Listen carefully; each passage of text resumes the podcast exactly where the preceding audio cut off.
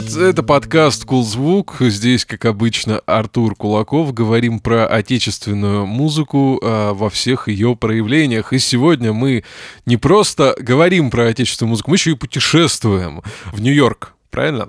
Правильно. Маша Ленева сегодня у нас в гостях. Маш, сколько у тебя сейчас времени? Давай так, синхронизируемся. Да, у меня 8 утра, у меня хорошее Кайф. классное утро. Вот оно началось с вашего замечательного подкаста. Спасибо, что пригласили. Да, тебе спасибо. Маша, давай я тебя представлю. Маша композитор, продюсер. Она сейчас э, живет в Нью-Йорке, но окончила Гнесинскую академию, а потом музыкальный колледж Беркли. В настоящее время Маша э, пишет музыку для кино, продюсирует песни и занимается, в общем-то, композиторской деятельностью, правильно? Да. Чем ты еще занимаешься? Ну, Вообще в музыкальной сфере, наверное, это будет такой достаточно стандартный путь. Помимо композиторской работы фрилансовской, я еще преподаю композицию фортепиано и вокал здесь. До этого я естественно, концертировала еще, когда была в Москве, но сейчас эту деятельность свою я немножко отодвинула на потом. Пишу, как говорится, в стол. Ты давно переехала? Почти шесть лет назад. Вы уже поняли, сегодня мы будем говорить про города, про страны, про музыку, про то вообще, как э, отличается музыка и музыканты, и подход э, в России, в Штатах. Э, вообще, какая есть ли вообще в этом разница? Как учиться здесь, как учиться там? Вот у Маши есть опыт во всем этом, опыт большой и бесценный, я считаю. И вот давай об этом и поговорим. Давай. Я с радостью. Как ты вообще оказалась там? В какой момент ты поняла, что тебе пора покидать Москву и ехать в другие места? Сразу же скажу, покидать Россию я никогда не хотела. Я очень-очень большой фанат вообще все, что связано с русской культурой.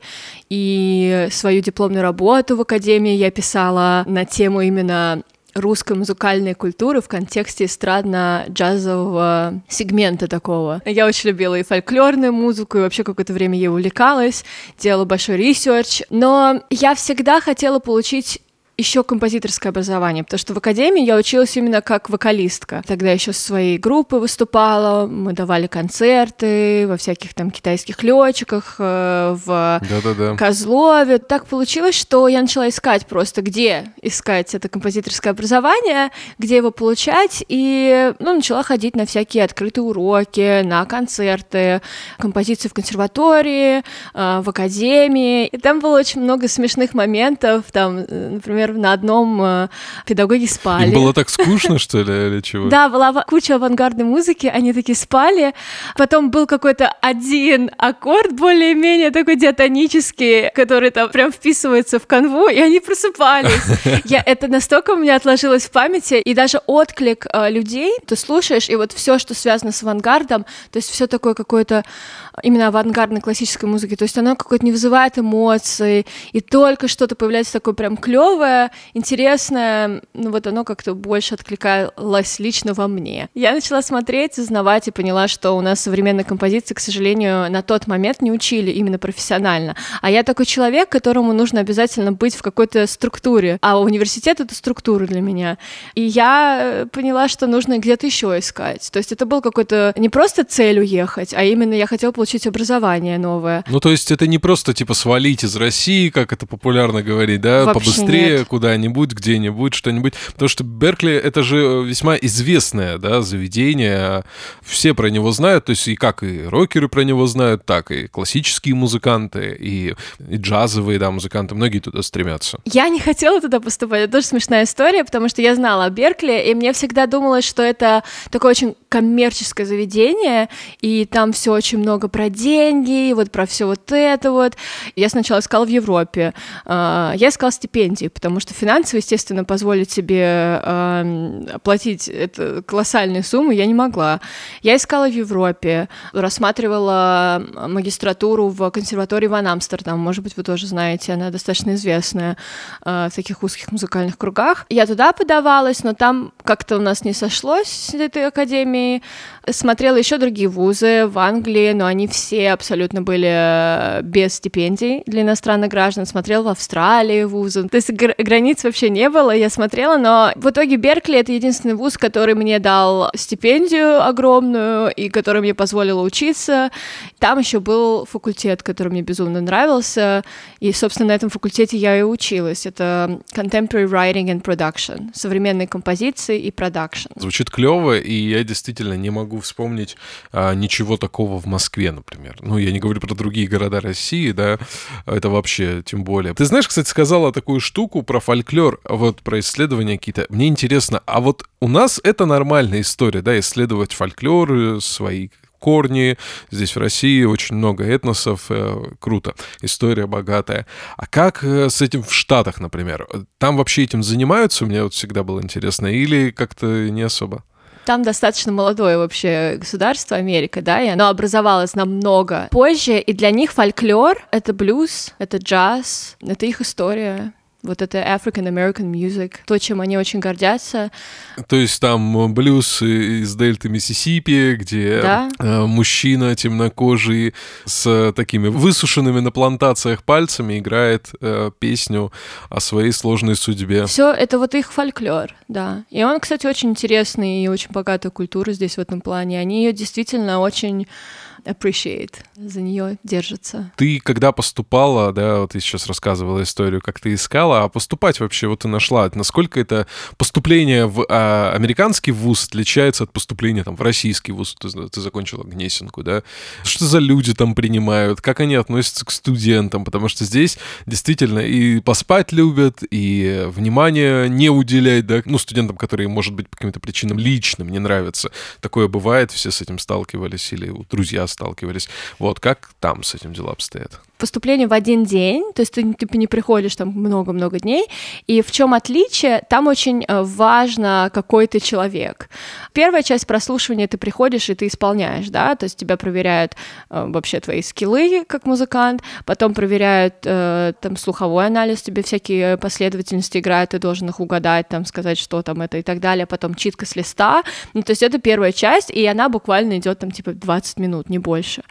А потом вторая часть — это интервью. Тебя интервьюируют и спрашивают, какие у тебя планы, что ты хочешь делать, чем ты интересуешься, почему ты хочешь поступать в Беркли, что ты можешь привнести в наш университет. Mm-hmm. И это тоже будет часть твоей стипендии. То есть, как вот стипендия дается в совокупе, то есть как классно ты играешь, и плюс еще как ты себя можешь презентовать. А на прослушивании сидят три педагога из Беркли, и первое, что они мне сказали, это было enjoy, хм. то есть типа получаю удовольствие. Это так отличается от вообще нашей концепции, когда да. ты сидишь на экзамене, потому что это все-таки постные лица, и все там типа, ну давай. Ну, ну давай, страдай, страдай 15 минут, мы посмотрим, как ты страдаешь. А, а там прям очень располагала атмосфера. Просто отличие менталитета, на самом деле, первое впечатление, вот оно в этом и проявилось. Ну и, собственно, да, я получила очень большую стипендию, она покрывала 80% моей учебы. Ну, чтобы вы понимали, учеба в Беркли стоит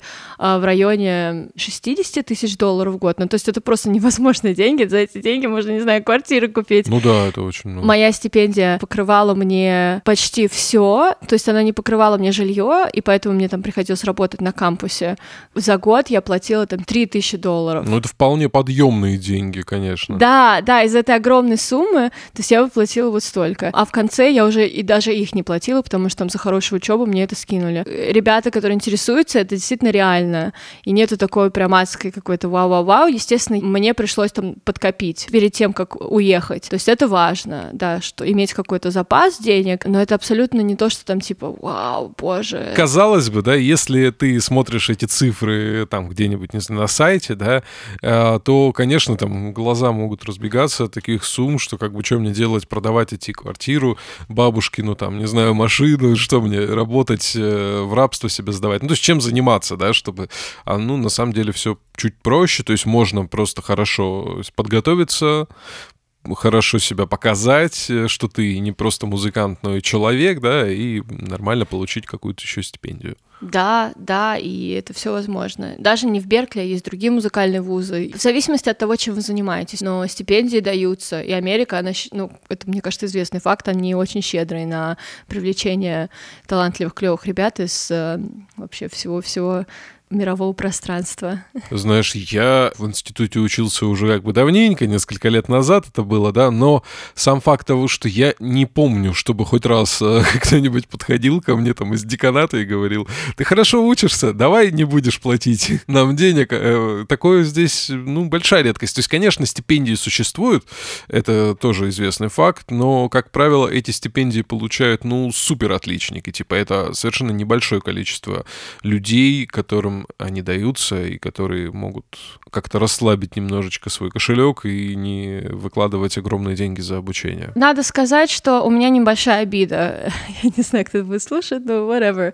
Uh, у меня большая, небольшая обида. Видишь, у меня мое подсознание сказало большая, но, видимо, у меня большая обида. Да, видимо, большая. Да, на мою Гнесинскую академию, потому что я ее закончила с красным дипломом. Ага. Красный диплом в Гнесинской академии, но из-за того, что у меня очень замечательное отделение эстрадно-джазовое, то есть я там училась на не на бюджете. То есть мне приходилось работать там постоянно, просто к тому, что меня больше оценил американский вуз, нежели чем э, российская система.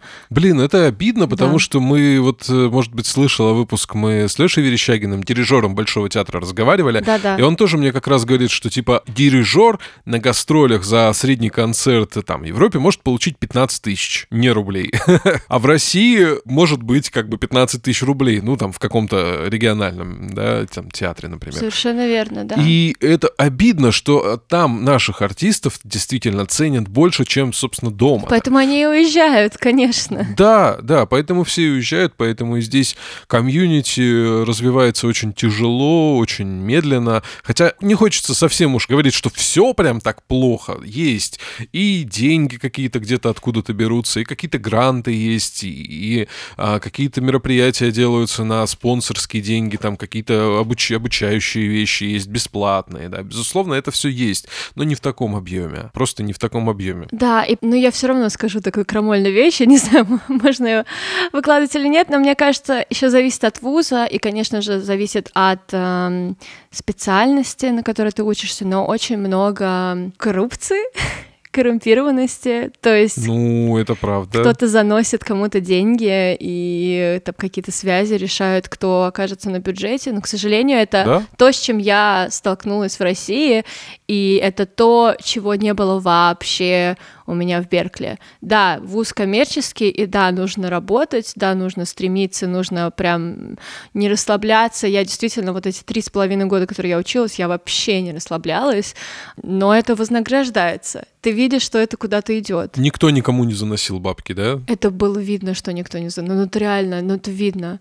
То есть талантливые люди на полных стипендиях. Никогда я не видела, чтобы человек не посещал университет и учился на бюджете. Угу. А это, к сожалению, было у меня в, уни- в университете. О, да, я такие у себя тоже в ВУЗе такое видел. Я, в общем-то, 7 лет провел а, в российских вузах, в двух. это специалитет 5 лет и 2 года магистратуры. Угу. И, ну, магистратура у меня уже была заочная, но сам факт, что я видел, как Люди учились на бюджете, приходили, хлопали глазками, а просто потому, что они либо заплатили, либо это были знакомые декана, либо чей-то брат-сват, и ставили всем экзамены.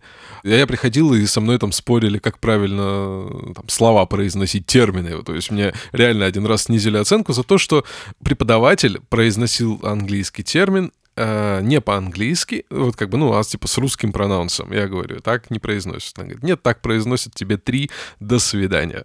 Это такое бывает. То есть за всякие глупости, нелепости, не за знания даже. Мне, мне кажется, у нас вот похожее отношение было к учебе, потому что я всегда тоже воспринимала педагогов, не знаешь, не как что-то такое вау, на что нужно молиться, что нужно слушать, а это все-таки у нас вот, вот в постсоветском пространстве у нас осталось это, что педагог — это вот прям какая-то незыблемая величина, с которой невозможно спорить, даже не спорить, а какой-то вести диалог. А Дискуссию я всегда... вести, да, да, да, а я всегда хотела этот диалог, но мне его никто не давал. На меня смотрели как вот, как на какую-то овечку, лошадку, как это сказать, черную, короче, кто-то там, кто-то совсем аутсайдера, который вообще, ну, типа, что она вылезает, что она вот это все делает. Это никогда не поощрялось. Когда уехала я в Беркли, там вся система построена на диалоге, потому что педагоги, они такие же люди, они угу. тоже учатся от, от э, студентов, и идет такой обмен очень классный, и никто не такой, типа, я вот такой, и там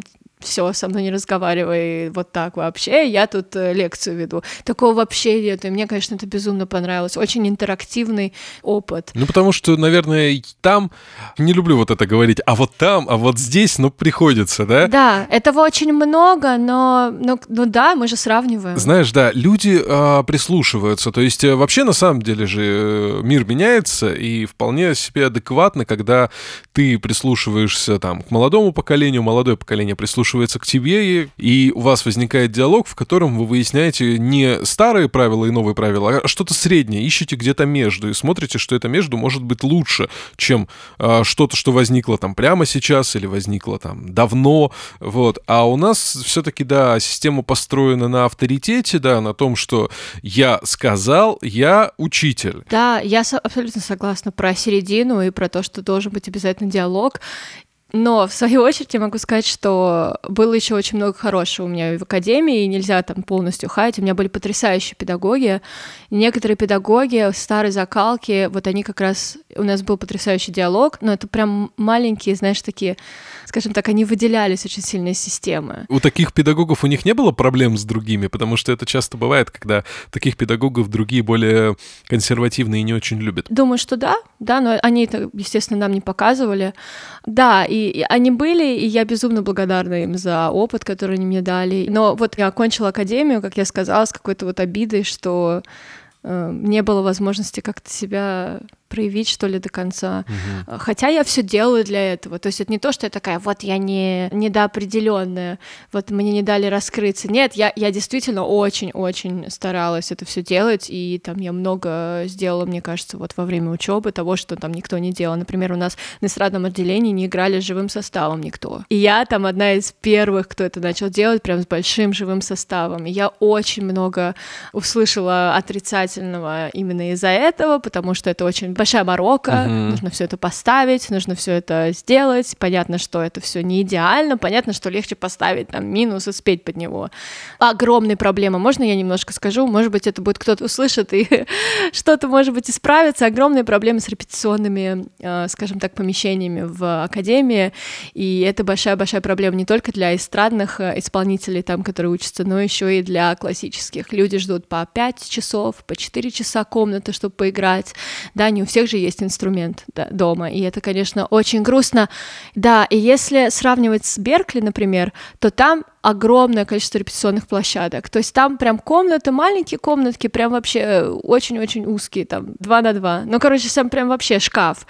И там просто ты играешь и занимаешься, и там хватает места для всех. То есть это так здорово, сделать какие-то репетиционные вещи. И есть еще и для бендов тоже есть. То есть там целая система этих регистраций на эти репетиции. И поэтому уровень-то еще и растет. То, что репетиции нужны. Да, это правда. Важно, потому что без практики ничего не будет. Конечно. И знаешь, я вот рассуждала вчера, мне кажется, это тоже будет интересно. Я рассуждала, что когда я жила в России, это всегда было, нужно было бороться с системой, чтобы как-то творчески что-то сделать. То есть какую-то свою творческую единицу в мир привнести.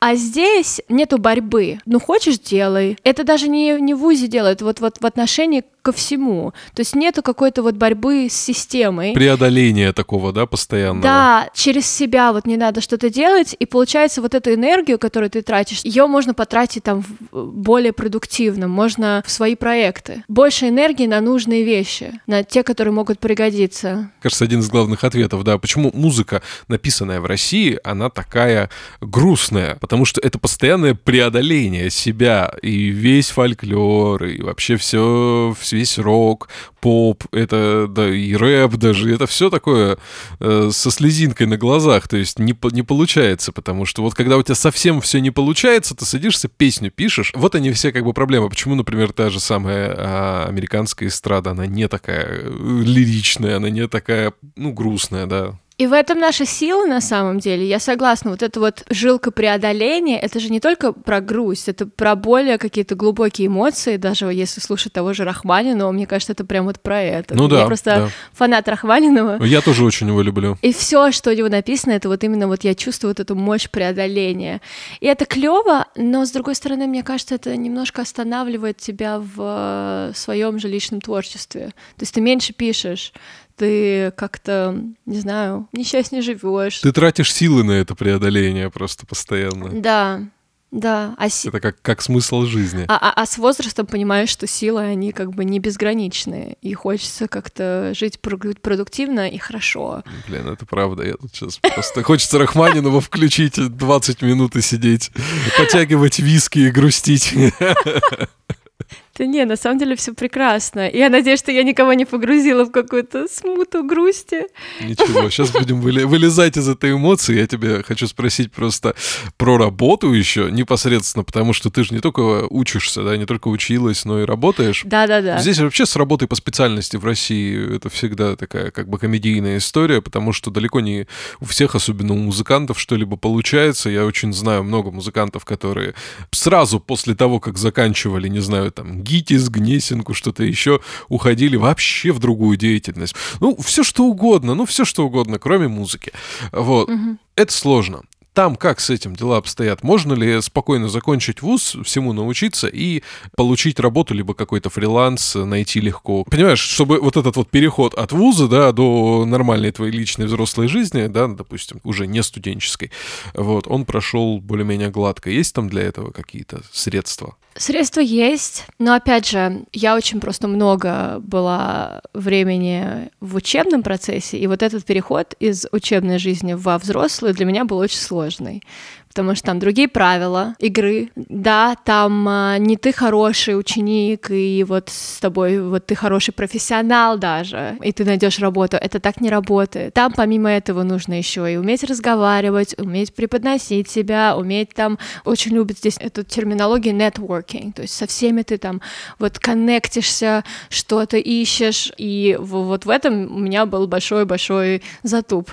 Вообще, мне кажется, ну, я не буду глобализировать, но русские люди, они не очень любят вообще, мне кажется, вот именно открывать себя вот в этом первом общении. Мы такие true, мы не любим вот себя как-то подстраивать, чтобы диалог получался. Я такой, какой я есть. Да, бери меня, я хороший специалист. Да, я все умею. Да, а тут много кто умеет все. Вот в этом проблема.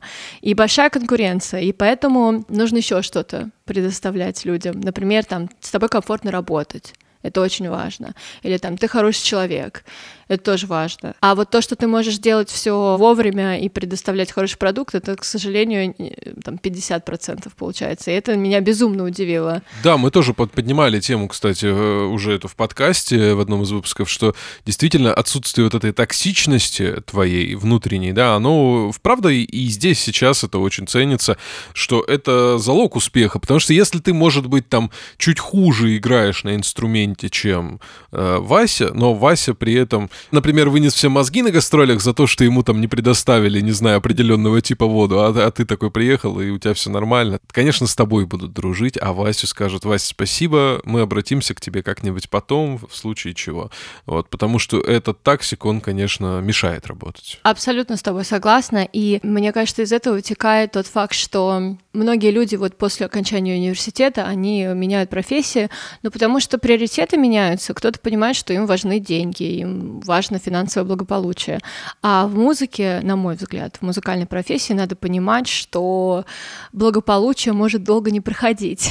Ну да, это правда. И ну, нужно это хорошо понимать, потому что я закончила в 2018 году, и год почти было все очень сложно. Финансово было прям очень-очень тяжело. Были какие-то частники, которые держали меня на плаву, да, частные. Педагогическая деятельность очень помогала вначале.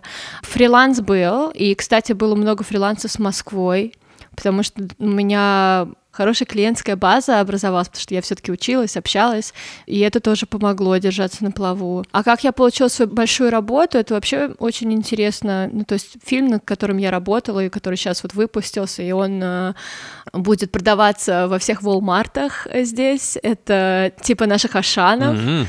Да, сейчас такой небольшой спойлер. Музыку к этому фильму уже подписала Universal, то есть она будет э, О, доступна ну, на клёво, все. клёво. Да, а музыку как бы писала я. Вот. И это как бы очень... Спасибо. Это большая такая победа. вообще для этого фильма. Но как я получила эту большую работу? Через сайт своего уни- университета. То есть у нас э, на сайте какие-то работодатели могут выкладывать свои job offers, и ты подаешься. Был э, режиссер моего фильма, который сказал, он ему нужен э, композитор молодой, документалист, потому что на тот момент бюджет был очень маленький, ну как маленький. Мне было достаточно, вот, но он, ему нужно было именно кто-то, кто там типа совсем зеленый, вот. Подала свой портфолио, там было три интервью, два по телефону и один, и одно было именно вот личная встреча, и вот так вот я получила работу, и мы два года с ним работали, и плюс еще вот сейчас работаем уже над новым фильмом, он хочет делать вторую часть. Как-то мы с ним сработались, и он мне вот систематично дает работу, uh-huh. которая мне, конечно, очень держит на плаву. И помимо этого, конечно, фриланс — это все вот время, это общение. Ты общаешься с ребятами, как очень много ребят устаешь, изнаешь по Инстаграму, и там, о, здорово, вот пришли мне свою песню, и ты работаешь над песнями вот так. Я просто очень еще люблю песни делать. Я еще и с русскими режиссерами работала, писала музыку короткометражкам у русских э, режиссеров. Вот такая замечательная женщина Елена Ивановна Бутенко-Райкина преподает в школе у Райкина. Сама является очень хорошим, замечательным э, режиссером-постановщиком театральным. С ней было прям очень хорошо работать. Ну вот скажи мне, пожалуйста, ну вот нас сейчас слушают ребята, да, кто хочет, э, например, тоже так попробовать себя в этой сфере, может быть, кто что-то уже умеет. Как, если ты не на сайте Беркли, если ты не где-то еще, как можно вообще попытаться настроить свой э, вот как его сделать так, чтобы ты нашел себе заказы, нашел себе клиентов, да, то есть просто знакомиться, общаться, писать кому-то, кто тебе нравится. Да, и это будет удивительно на самом деле узнать, что многие известные люди, они открыты к общению. То есть какие-то клевые продюсеры, напишите им, отправьте свое демо.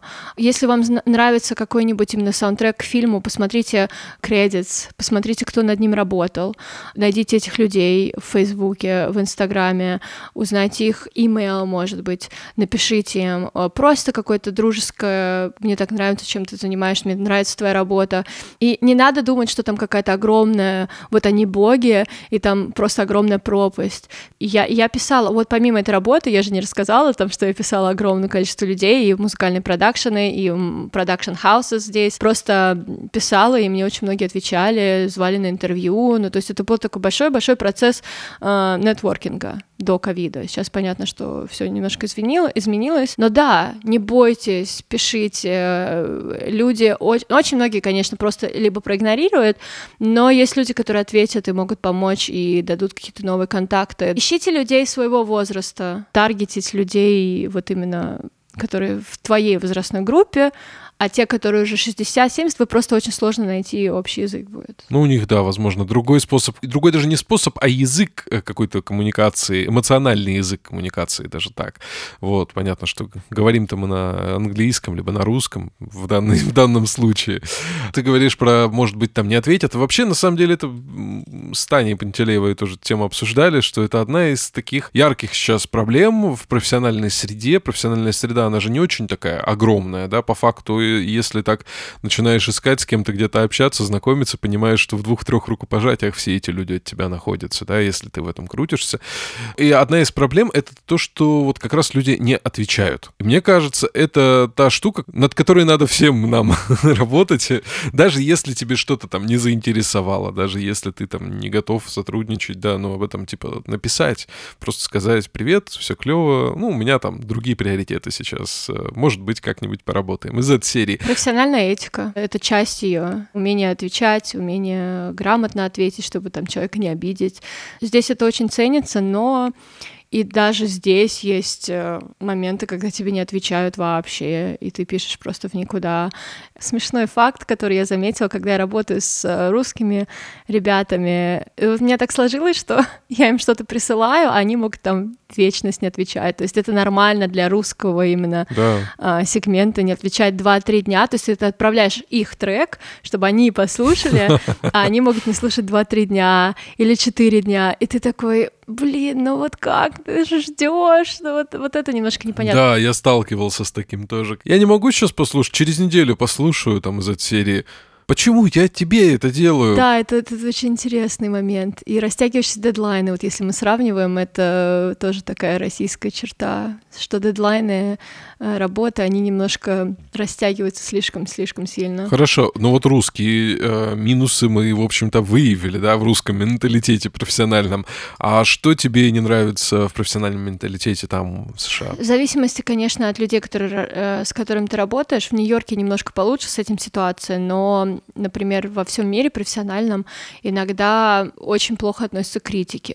Тебе нужно супер расположить человека, что никогда нельзя сказать там типа вот мне не нравится вот это, вот это, вот это, и все, и ты такой закончил разговор. А, нет, нужно сказать спасибо большое, что вы отправили, вот мне очень нравится вот это, вот это, вот это. И это даже надо делать, когда работа, ну, объективно плохая. И очень сложно найти слова, и нужно прям себя как-то прям ужом извиваться, чтобы найти какие-то правильные слова. И это очень неудобно, и это очень делает диалог тяжелым, долгим и не нужно, на мой взгляд. Ну, это как стереотип про Америку, что страна улыбчивых людей, да, которые друг другу улыбаются, хотя на деле могут думать совершенно иные вещи. Не то, что иначе, это просто, ну, у них такая вот, вот именно э, изначальная культура. У нас абсолютно по-другому. У нас, э, наоборот, люди такие холодные, и они, наоборот, не любят располагать к себе в начале, а потом уже они такие вот ла-ла-ла-ла-ла. И у нас поэтому, когда присылают э, тебе комментарии по поводу твоей работы, они всегда негативно, негативно, негативно, негативные, а в конце там типа, ну вообще это неплохо, мне понравилось.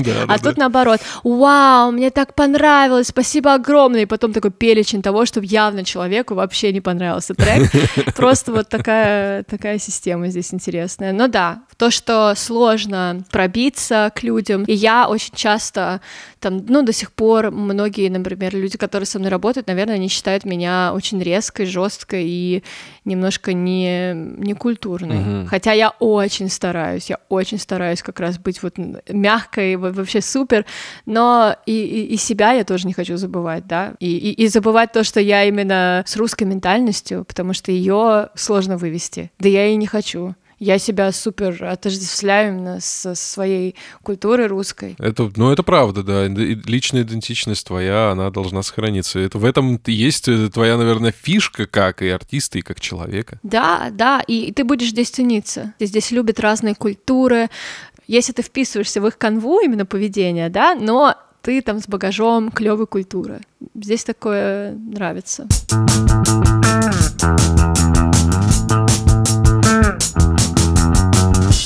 Про позитивное вот это вот отношение, знаешь, про, может быть, там, ну, не всегда желание сказать какие-то такие а, негативные моменты по композиции. Мне кажется, это по рок-музыке сужу, негативно повлияло на рок-сцену. Сейчас объясню почему.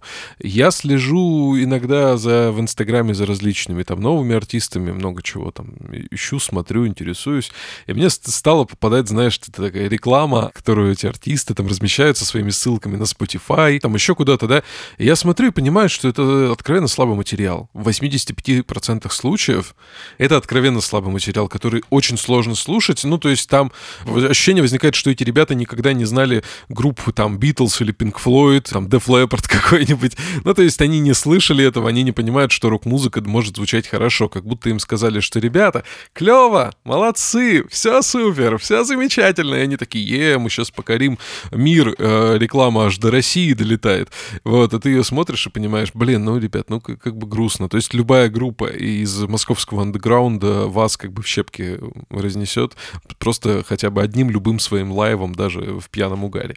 Ну, то есть вот, к сожалению, это так. И смотришь сейчас даже, наблюдая за артистами, которые появляются, так, ну, и громких имен-то практически нет, новых. Ты знаешь, могу сказать, что здесь очень сильный сегмент именно инди-музыки. И здесь прям огромная плашслойка очень классных, талантливых ребят. Они, может быть, не, они, естественно, не добираются сейчас до билборда, то есть их нету в чартах, но они тоже очень классные. Я прям могу подропать э, имена типа Леннон Стелла. Давай ты мне скинешь, мы их добавим в плейлист. Давай. Это будет интересно, у нас есть плейлист подкаста, и все вот эти клевые новые имена э, мы их туда запустим, несколько артистов, чтобы ребята тоже, наши слушатели, заценили. Я как раз и хотела вот насчет андеграунд-тусовки, так как я в ней сама варилась в Москве, вот могу сказать, что здесь она заходит большему количеству людей, людей, чем наша андеграунд-тусовка. И у нее есть какие-то платформы, здесь очень развиты именно вот этот слой андеграунда, вот этот вот пресловутый middle class, понимаешь? Те, кто не хотят э, быть вот там вот, писать там определенного стандарта музыку, поп, э, я показываю наверх сейчас в билборде, а хотят просто жить, творить. Там это есть. Мы с тобой говорили про а, негативные вещи, да, какие-то там, сям. Вот мне интересно, а что тебе а, там не хватает русского? такого вот отношения к делу, что есть здесь, что бы ты добавила там, ну вот в профессиональную среду? Меня, в принципе, в профессиональной среде здесь плюс-минус все устраивает. Ну зачем мне тогда здесь мучиться, понимаешь? Ну вот кроме вот того, что иногда диалог очень сложно построить, именно вот мне не хватает здесь друзей, это объективно. Здесь очень сложно построение дружбы. Здесь не хватает вот этих вот э, долгих задушевных разговоров, которые очень важны русской культуре. Ну, не хватает семьи, естественно, потому что моя семья вся далеко. А так мне здесь нравится индустрия, потому что, э, наверное, самое главное то, что я вижу что мои стремления и моя работа, она куда-то ведет. Вот я делаю, и это куда-то меня приводит. Это здорово. Ну и э, ты говоришь индустрия. Самое главное, что там индустрия есть, потому что здесь э, э, с индустрией, ну, это все отмечали уже, а, проблемы. Сейчас проблемы, она как бы очень такая, ее частенько лихорадит. Да, хотя мне безумно нравится все, что выпускается сейчас в российском сегменте, музыкальное. Вот в этом и прикол, музыка-то клевая. Музыка клевая. Музыка действительно хорошая и много очень хороших артистов, которые не так э, широко известны, очень много интересных э, инструменталистов. Все это есть, вот это самое интересное, что все есть. Есть э, люди, которые оказывают хорошие услуги по менеджменту, СММ, там, пиар, а уже даже вот эта модель, ну, по крайней мере, в столицах продюсирования, когда несколько человек работают над песней, да, как это принято, там, например, в Штатах уже давно, она тоже здесь сейчас прививается, и с авторским авторскими правами люди уже более-менее разбираться стали, да, и так далее. Но все равно есть ощущение, что индустрия не работает как какой-то а, налаженный механизм. Она такая, знаешь, хаотичная немножечко. Ну, нужно, мне кажется, подождать просто, и это обязательно придет к этому. У нас есть свои особенности, мне кажется, именно вот российского э, рынка, и я еще раз скажу, что вот коррупция и деньги и, и блат, это, к сожалению, мешает прогрессу, и, и цензура. Я знаю, что она есть, в России. Но это вот опять это вот к нашему разговору нужно идти немножко через себя. Да, это правда. Один вопрос, наверное, самый главный. Хотела бы ты вернуться в Россию и работать здесь? Да, очень хочу. Представляешь ли такой момент? Да, я представляю, потому что у меня есть ребята, с которыми я э, работаю сейчас, и мне очень хочется вообще быть каким-то человеком мира, и хочется и иметь здесь каких-то клиентов, и работать здесь, и жить здесь, и жить в Москве, потому что я безумно люблю Москву, и не хочется себя привязывать к какому-то вот именно одному городу, поэтому я за любые контакты именно вот у себя на родине. Не знаю, может быть, я я звучу как-то очень странно, потому что мне кажется, у людей представление, что если ты уехал сюда, значит, ты все продал родину и как бы и все, и с концами ехал, но это вообще не моя история. И если даже посмотреть на истории многих э, композиторов, это вообще не так. Они всегда с такой любовью говорят о своей стране и о своей культуре. Там, посмотрите, те же самые там Рахманинов, Стравинский. Они здесь очень клевыми. Здесь Стравинского вообще обожают на него молятся. Ну, это как, знаешь, э, расхожая фраза «большое видится на расстоянии». Да, да, да, да, абсолютно точно. Как-то очки снимаются, и видишь и что здесь, и что там. Больше осознанности.